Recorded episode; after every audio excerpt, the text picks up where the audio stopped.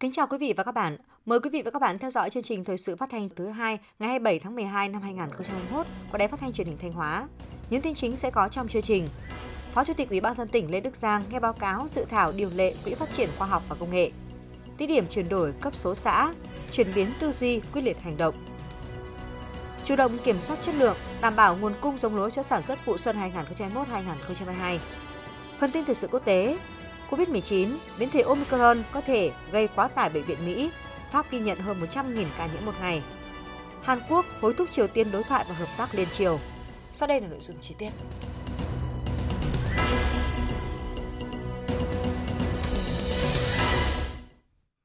Ngày 27 tháng 12, Hội đồng Nhân dân huyện Vĩnh Lộc khóa 20, nhiệm kỳ 2021-2026 đã khai mạc kỳ họp thứ 3 nhằm đánh giá tình hình thực hiện nhiệm vụ phát triển kinh tế xã hội quốc phòng an ninh năm 2021, đề ra phương hướng mục tiêu nhiệm vụ năm 2022 và xem xét quyết định một số nội dung quan trọng khác. Dự phiên khai mạc có đồng chí Trần Văn Hải, Ủy viên Ban Thường vụ tỉnh ủy, Bí thư Đảng ủy khối cơ quan và doanh nghiệp tỉnh. Năm 2021, huyện Vĩnh Lộc có 19 trên 24 chỉ tiêu chủ yếu đạt và vượt kế hoạch đề ra. Trong đó, công tác phòng chống dịch COVID-19 được tập trung lãnh đạo chỉ đạo thực hiện quyết liệt bài bản, sáng tạo, đảm bảo thích ứng an toàn linh hoạt, kiểm soát hiệu quả dịch bệnh, hạn chế tác động tiêu cực đến phát triển kinh tế xã hội. Tổng sản lượng lương thực có hạt đạt trên 70.000 tấn, cao nhất từ trước đến nay. Các lĩnh vực văn hóa xã hội chuyển biến tiến bộ, an sinh xã hội được đảm bảo, đời sống của nhân dân ổn định quốc phòng an ninh được giữ vững, trật tự an toàn xã hội được đảm bảo, tổ chức cuộc diễn tập khu vực phòng thủ huyện và ba xã được tỉnh đánh giá hoàn thành xuất sắc nhiệm vụ, an ninh chính trị, trật tự an toàn xã hội được giữ vững, tạo điều kiện thuận lợi cho phát triển kinh tế xã hội của huyện. Trên cơ sở những kết quả đạt được, Hội đồng Nhân dân huyện Vĩnh Lộc đã ra nghị quyết về nhiệm vụ năm 2022 trên các chỉ tiêu chủ yếu là tốc độ tăng giá trị sản xuất đạt 16,8% trở lên, thu nhập bình quân đầu người đạt 55,9 triệu đồng trở lên, có thêm một xã đạt chuẩn nông thôn mới nâng cao, một xã đạt nông thôn mới kiểu mẫu, 11 thôn đạt nông thôn mới kiểu mẫu, tổng huy động vốn đầu tư phát triển 2.400 tỷ đồng, thành lập mới 50 doanh nghiệp. Ngày 27 tháng 12, đồng chí Lê Đức Giang, Phó Chủ tịch Ủy ban dân tỉnh, Chủ tịch Hội đồng Khoa học và Công nghệ tỉnh, chủ trì hội nghị nghe báo cáo dự thảo điều lệ Quỹ phát triển khoa học và công nghệ tỉnh Thanh Hóa. Dự thảo điều lệ Quỹ phát triển khoa học công nghệ tỉnh Thanh Hóa gồm 3 chương 19 điều, quy định rõ nhiệm vụ, quyền hạn, bộ máy tổ chức và hoạt động của quỹ, theo đó, Quỹ phát triển khoa học và công nghệ tỉnh là đơn vị sự nghiệp trực thuộc Ủy ban dân tỉnh với vốn điều lệ tối thiểu là 6 tỷ đồng. Quỹ hoạt động với mục đích tài trợ cấp kinh phí cho vay, bảo lãnh vốn vay và hỗ trợ nâng cao năng lực khoa học và công nghệ của tỉnh Thanh Hóa nhằm hỗ trợ thúc đẩy phát triển khoa học công nghệ, phục vụ phát triển kinh tế xã hội của tỉnh.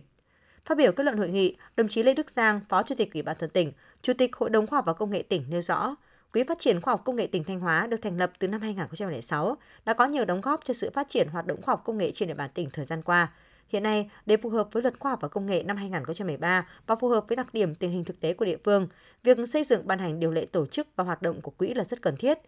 Đồng chí Phó Chủ tịch Ủy ban dân tỉnh cơ bản thống nhất với các nội dung của dự thảo điều lệ, giao Sở Khoa học và Công nghệ tiếp thu các ý kiến tại hội nghị, nhanh chóng hoàn thiện dự thảo điều lệ, trình Ủy ban dân tỉnh xem xét phê duyệt, đồng thời sớm quyết toán tài chính năm 2021, tham mưu cho Ủy ban dân tỉnh kiện toàn lại Hội đồng quản lý quỹ, ban kiểm soát và cơ quan điều hành quỹ. Cũng trong sáng ngày 27 tháng 12, đồng chí Lê Đức Giang, Phó Chủ tịch Ủy ban nhân dân tỉnh, Chủ tịch Hội đồng Khoa học Sáng kiến tỉnh chủ trì hội nghị thẩm định, đánh giá hiệu quả áp dụng và phạm vi ảnh hưởng cấp tỉnh của các sáng kiến, đề tài nghiên cứu khoa học trong ngành giáo dục năm 2021. Theo báo cáo của Sở Khoa học và Công nghệ, cơ quan thường trực của Hội đồng Khoa học Sáng kiến tỉnh, đơn vị đã tiếp nhận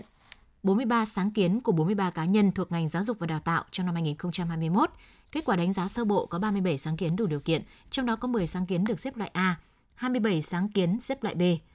Tại cuộc họp, các thành viên Hội đồng Khoa học Sáng kiến tỉnh đã nhận xét, đánh giá từng hồ sơ sáng kiến với các tiêu chí theo quy định hiện hành, bao gồm hình thức trình bày, thời điểm áp dụng, tính mới, tính sáng tạo, khả năng áp dụng, hiệu quả mang lại, phạm vi, tầm ảnh hưởng của sáng kiến đề tài. Nhìn chung các sáng kiến đề tài đều đảm bảo chất lượng một số sáng kiến có khả năng hiệu quả áp dụng cao. Tuy nhiên, vẫn còn những bản báo cáo mô tả sáng kiến thể hiện chưa rõ tính mới, tính sáng tạo, phạm vi ảnh hưởng hẹp, chưa mô tả được giải pháp lợi ích mang lại của sáng kiến, thời gian áp dụng còn ngắn. Phó Chủ tịch Ủy ban nhân dân tỉnh Lê Đức Giang, Chủ tịch Hội đồng Khoa học Sáng kiến tỉnh ghi nhận và đánh giá cao những nỗ lực của cơ quan thường trực Sở Khoa học và Công nghệ, Tổ thẩm định Hội đồng Khoa học Sáng kiến cấp tỉnh trong việc hướng dẫn tiếp nhận và phân loại các sáng kiến một cách khoa học. Việc thẩm định sáng kiến được thực hiện kỹ càng, công tác đánh giá sáng kiến được thực hiện chặt chẽ. Đồng chí Phó Chủ tịch Ủy ban nhân dân tỉnh nhấn mạnh, để đảm bảo tính khả thi cao, các thành viên Hội đồng Khoa học Sáng kiến tỉnh cần nghiên cứu kỹ, đánh giá thật sự khách quan các sáng kiến về đảm bảo ba điều kiện, tính mới, tính sáng tạo và khả năng áp dụng vào thực tiễn. Đồng chí Phó Chủ tịch Ủy ban nhân dân tỉnh Lê Đức Giang thống nhất Hội đồng sẽ trình 10 sáng kiến được đề xuất xếp loại A để Ủy ban Nhân dân tỉnh ban hành quyết định công nhận sáng kiến cấp tỉnh năm 2021. Đối với 27 sáng kiến xếp loại B, ngành giáo dục và đào tạo cần tổ chức họp hội đồng chuyên môn, tiếp tục đánh giá lại tính khả thi của các sáng kiến. Trên cơ sở đó, Hội đồng khoa học sáng kiến tỉnh sẽ bỏ phiếu, lựa chọn các sáng kiến đủ tiêu chuẩn để trình Ủy ban Nhân dân ban hành quyết định công nhận sáng kiến cấp tỉnh năm 2021.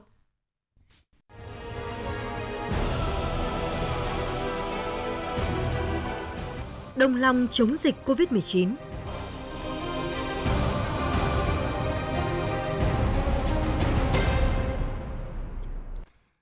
Ủy ban dân tỉnh vừa có quyết định về việc thành lập cơ sở thu dung điều trị COVID-19 cơ sở 2 thuộc Bệnh viện Đa khoa huyện Hoàng Hóa, tỉnh Thanh Hóa.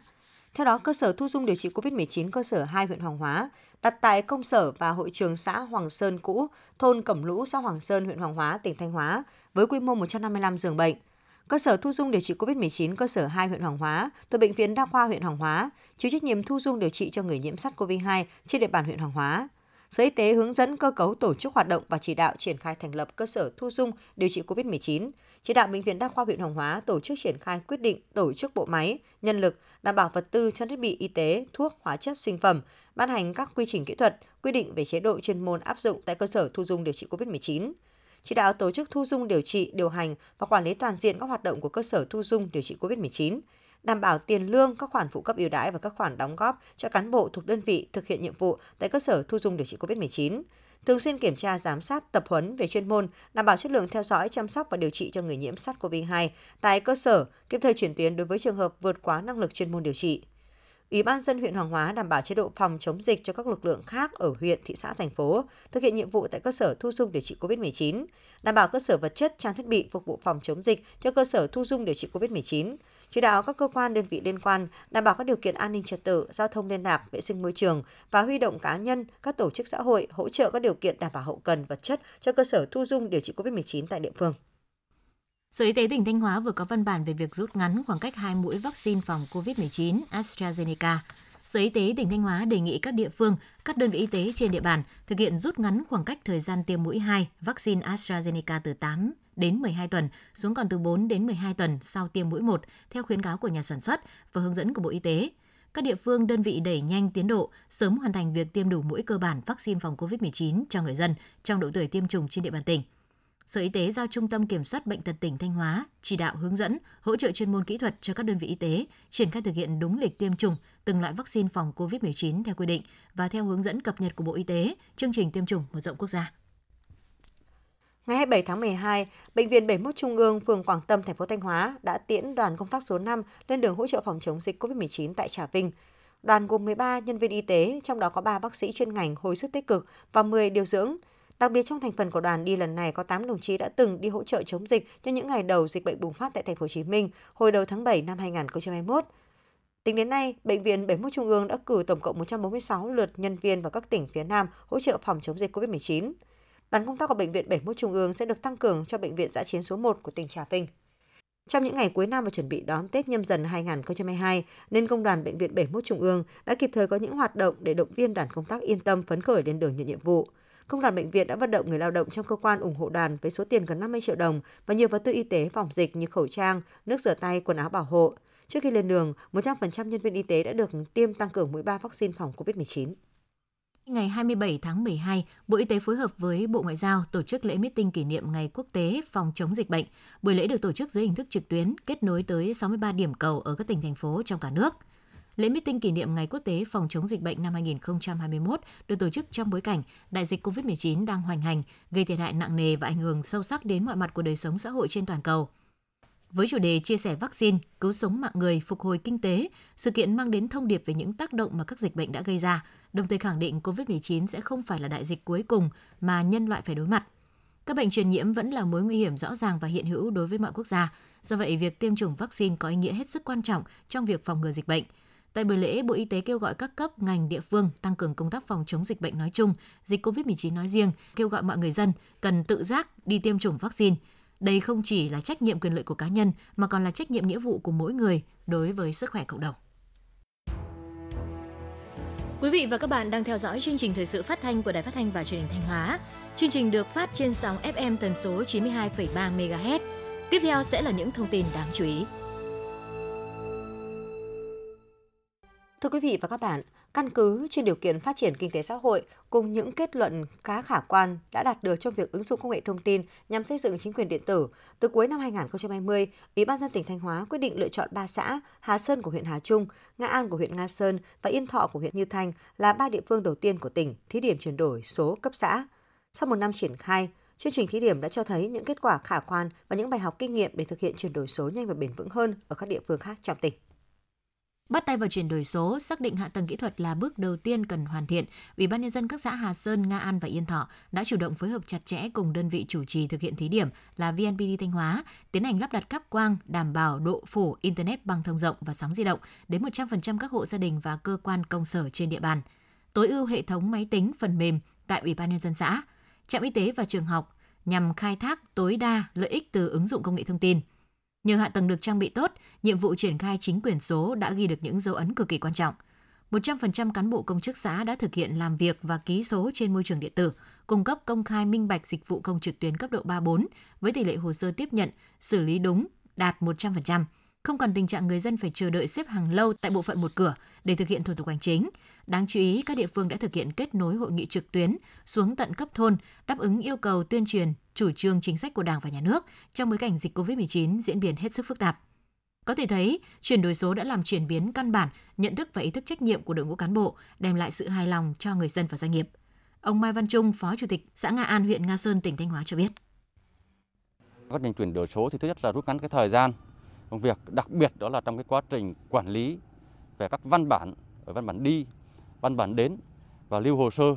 và hơn nữa là cái việc mà kiểm đếm thời gian lưu trữ hồ sơ trên hệ thống là cực kỳ là tốt. Đấy, giúp cho cán bộ được nhận thức hơn về cái việc mà chúng ta thực hiện cái chuyển đổi số được đảm bảo thì đã ý thức được cái việc chuyển đổi số là quan trọng tầm hoa nào cho nên là cái nhận thức của cán bộ công nhân viên trên địa bàn ờ, trên công chức của xã là thực hiện rất tốt và nghiêm túc thực hiện đảm bảo với thời gian thời giấc.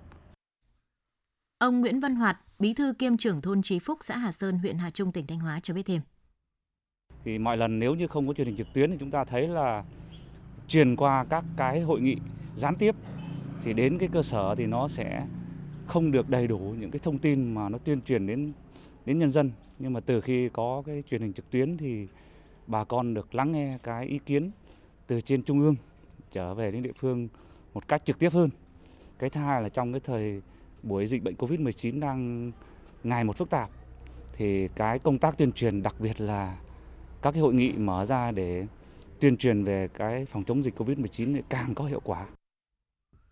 Đối với nhóm nhiệm vụ về xây dựng xã hội số, trong khuôn khổ chương trình thí điểm, Sở Thông tin và Truyền thông VNPT Thanh Hóa và Ủy ban Nhân dân các xã xác định tập trung vào các lĩnh vực trọng yếu gồm y tế, giáo dục và an ninh trật tự. Trong đó, lĩnh vực y tế đã triển khai phần mềm khám chữa bệnh VNPT,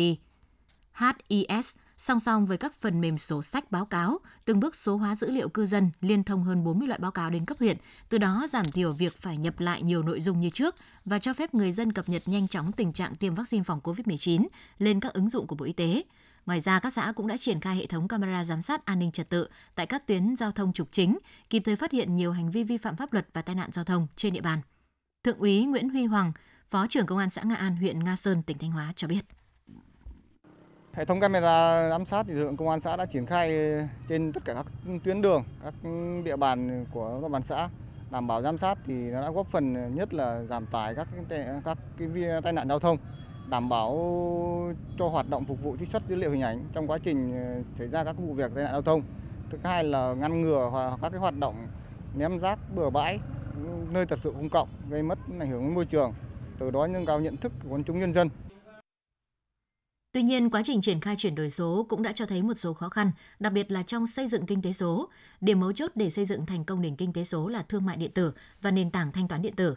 Nhưng ở khu vực nông thôn, việc triển khai cả hai nội dung này đều còn rất hạn chế. Người dân không có thói quen thanh toán trực tuyến và chưa sẵn sàng thay đổi phương thức mua bán hàng từ truyền thống sang môi trường mạng. Điều này cho thấy để chuyển đổi số thành công, cần tiếp tục tăng cường các giải pháp tuyên truyền để người dân hiểu rõ lợi ích của chuyển đổi số, thiết lập thói quen giao dịch online và sử dụng thiết bị thông minh, máy tính như một công cụ thiết yếu phục vụ trực tiếp cho đời sống. Bên cạnh đó là sự vào cuộc đồng bộ liên tục của các cấp các ngành, đơn vị cung ứng dịch vụ trong việc cải thiện hơn nữa hạ tầng số, linh hoạt các chương trình hành động, đảm bảo phù hợp với thực tiễn từng giai đoạn.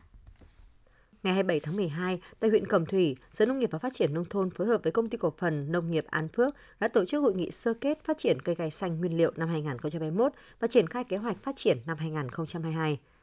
Trong năm 2021, tỉnh Thanh Hóa đã quan tâm và ban hành các cơ chế chính sách hỗ trợ, mở rộng phạm vi đề án phát triển vùng nguyên liệu, hướng dẫn chỉ đạo các địa phương tập trung phát triển cây gai xanh nguyên liệu trong năm 2021 và những năm tiếp theo. Cùng với đó, công ty cổ phần nông nghiệp An Phước cũng ban hành cơ chế hỗ trợ ưu tiên phát triển cây gai xanh tại Thanh Hóa.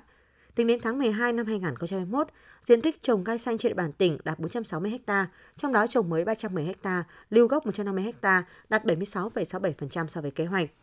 Tại một số địa phương có diện tích trồng gai xanh tập trung, được đầu tư thâm canh, giá trị, hiệu quả sản xuất cây gai đạt khá cao, lợi nhuận từ 40 đến 50 triệu đồng một hecta một năm. Với cây gai xanh đầu và từ 80 triệu đồng hecta một năm đối với cây gai xanh từ năm thứ hai, cao hơn so với các cây trồng trên cùng chân đất như cây keo, cây mía từ 20 đến 50 triệu đồng một hecta. Phát huy kết quả đạt được, năm 2022, toàn tỉnh phấn đấu phát triển tổng diện tích cây gai xanh nguyên liệu đạt 1.460 ha, trong đó diện tích gai lưu gốc là 460 ha, diện tích gai trồng mới là 1.000 ha. Tại hội nghị, các đại biểu đã tập trung thảo luận đánh giá kết quả đã được và những khó khăn cần khắc phục để hoàn thành mục tiêu phát triển diện tích trồng mới cây gai xanh nguyên liệu. Trong đó, tập trung giả soát giao chỉ tiêu cho các địa phương, tổ chức sản xuất và cung ứng giống, đẩy mạnh ứng dụng khoa học kỹ thuật và sản xuất, triển khai có hiệu quả các cơ chế chính sách hỗ trợ phát triển vùng nguyên liệu cây gai xanh của tỉnh và công ty, huy động nguồn lực, nâng cấp cơ sở hạ tầng tại vùng trồng cây gai xanh nguyên liệu tập trung. Theo Sở Nông nghiệp và Phát triển Nông thôn, hiện nay nguồn cung lúa giống phục vụ sản xuất vụ xuân 2021-2022 cơ bản đảm bảo. Để quản lý tốt nguồn giống, thời gian này, Sở Nông nghiệp và Phát triển Nông thôn tỉnh Thanh Hóa đang phối hợp với các cơ quan chức năng và chính quyền các địa phương tăng cường kiểm tra kiểm soát chất lượng giống lúa trên địa bàn. Theo kế hoạch, vụ đông xuân năm 2021-2022, Thanh Hóa sẽ gieo trồng hơn 95.000 ha, trong đó diện tích lúa là 114.000 ha. Nhu cầu giống lúa trong vụ này khoảng 4.000 tấn. Năm 2021, việc nhập khẩu giống lúa tiếp tục gặp nhiều khó khăn do ảnh hưởng của đại dịch COVID-19, dẫn đến một số loại giống thiếu cục bộ. Để gieo cấy hết diện tích, Sở Nông nghiệp và Phát triển Nông thôn Thanh Hóa đã cơ cấu thêm một số giống lúa mới có triển vọng. Theo đó, toàn tỉnh có khoảng 35 loại giống lúa được đưa vào cơ cấu để gieo cấy. Tuy nhiên, ngành nông nghiệp khuyến cáo, tùy vào điều kiện canh tác, mỗi huyện chỉ nên chọn cơ cấu từ 5 đến 7 loại giống và mỗi xã từ 2 đến 3 loại giống phù hợp, cấy liền vùng cùng trà để thuận lợi cho việc chăm sóc phòng trừ sâu bệnh và thu hoạch. Trên cơ sở cơ cấu giống của tỉnh, các đơn vị sản xuất kinh doanh giống đã chủ động xây dựng kế hoạch chủng loại và thời điểm cung ứng. Đến thời điểm này, nguồn cung lúa giống cơ bản đáp ứng được nhu cầu sản xuất của bà con nông dân. So với vụ trước, giá lúa giống vụ này khá ổn định. Lúa lai dao động từ 80 đến 148.000 đồng một kg, lúa thuần từ 14 đến 38.000 đồng một kg. Cùng với cung ứng giống lúa, nhiều đơn vị đã tăng cường liên kết với bà con nông dân, tổ chức sản xuất gắn với bao tiêu sản phẩm. Ông Nguyễn Ngọc Hoàn, giám đốc chi nhánh Thanh Hóa, công ty cổ phần đầu tư thương mại và nông nghiệp ADI cho biết. Năm nay ờ, công ty cũng ờ, liên kết với một số huyện ở trong tỉnh, ví dụ như là Quảng Sương, rồi ờ, Nông Cống và công ty thu mua lại để đảm bảo cái đầu ra cho bà con nông dân để giảm cái chi phí trên một cái đơn vị diện tích và đồng thời thì bà con cũng giải giải phóng được cái nhân công. Ông Ngô Ngọc Định, giám đốc công ty cổ phần giống cây trồng Tứ Xuyên nói: Chúng tôi cũng xác định là nhập khẩu năm nay sẽ khó khăn hơn và các lượng hàng một số giống sẽ thiếu cục bộ. Chính vì thế chúng tôi phải chuẩn bị cái tinh thần để kết nối với các đơn vị sản xuất trong nước để nhập một số cái giống lúa thuần của Việt Nam để chủ động chủ động để cung ứng cho bà con dân thay thế những cái tình hình cái giống nhập khẩu khó khăn đó. Với nhưng với cái tinh thần phục vụ thì chúng tôi cũng đã đảm bảo được cái lượng đầy đủ cái lượng giống mà bà con yêu cầu gieo cấy trong vụ xuân năm 22. Để nguồn lúa giống được cung ứng đến bà con nông dân đảm bảo chất lượng chủng loại theo cơ cấu, không để xảy ra mất mùa do chất lượng giống, thời gian qua, đoàn kiểm tra liên ngành của Sở Nông nghiệp và Phát triển nông thôn đã tăng cường lấy mẫu kiểm tra các lô hàng tại các đơn vị sản xuất kinh doanh lúa giống. Cùng với đó, chính quyền địa phương cũng chủ động phối hợp kiểm tra giám sát các đơn vị kinh doanh cung ứng giống trên địa bàn. Để vụ lúa xuân 2021-2022 đạt năng suất hiệu quả cao, bà con cần lựa chọn nguồn giống đảm bảo tiêu chuẩn và gieo cấy đúng khung lịch thời vụ. Ông Vũ Quang Trung, Phó Chi cục trưởng Chi cục trồng trọt bảo vệ thực vật Thanh Hóa cho biết. Ngành nông nghiệp phát triển nông thôn thì khuyến cáo với bà con nông dân là chủ động cái việc là mua giống sớm để đề phòng những cái yếu tố bất thường có thể xảy ra trong sản xuất như dịch bệnh ờ, làm hạn chế cái việc đi lại rồi là để chủ động cái nguồn giống để phục vụ cho sản xuất. Ờ, đồng thời thì chuẩn bị tốt các cái điều kiện để phục vụ cho sản xuất. Theo nhận định của Trung tâm Dự báo Khí tượng Thủy văn Quốc gia, vụ đông xuân 2021-2022, nền nhiệt trung bình có xu hướng thấp hơn so với cùng kỳ từ 0,5 đến 1 độ, dẫn đến lúa có thể kéo dài thời gian sinh trưởng từ 3 đến 5 ngày, với nhóm giống dưới 135 ngày và từ 7 đến 10 ngày cho các giống có thời gian sinh trưởng trên 135 ngày. Vì vậy, bên cạnh lựa chọn giống lúa chất lượng, các địa phương phải bố trí cơ cấu giống và thời vụ khoa học phù hợp với điều kiện sản xuất và tập quán canh tác của từng vùng để đạt năng suất hiệu quả cuối vụ. Hội diễn đàn hát dân ca ba miền toàn quốc năm 2021 do Cục Văn hóa Cơ sở, Bộ Văn hóa Thể thao và Du lịch tổ chức. Các đơn vị tự ghi âm, ghi hình chương trình dự thi và gửi về tham dự qua đường bưu điện. Hội diễn thu hút sự tham gia của trên 600 diễn viên, nghệ nhân, nghệ sĩ thuộc Trung tâm Văn hóa, Trung tâm Văn hóa Điện ảnh, Trung tâm Văn hóa Nghệ thuật của 23 tỉnh thành trong cả nước. Với chủ đề Nơi đầu nguồn sông Mã, chương trình tham gia hội diễn của Trung tâm Văn hóa tỉnh Thanh Hóa đã mang âm hưởng văn hóa dân gian của đồng bào dân tộc thiểu số trong tỉnh đến với hội diễn. Trung tâm Văn hóa tỉnh Thanh Hóa giành một huy chương bạc toàn đoàn, một huy chương vàng tiết mục và hai huy chương bạc tiết mục.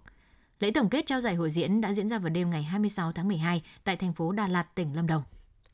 Với chủ đề bảo tồn phát huy bản sắc văn hóa dân tộc Mông, bình đẳng, đoàn kết, hội nhập và phát triển, Ngày hội văn hóa dân tộc Mông lần thứ 3 năm 2021 diễn ra từ ngày 24 đến ngày 26 tháng 12 tại Lai Châu với sự tham gia của các đoàn nghệ thuật đến từ 13 tỉnh.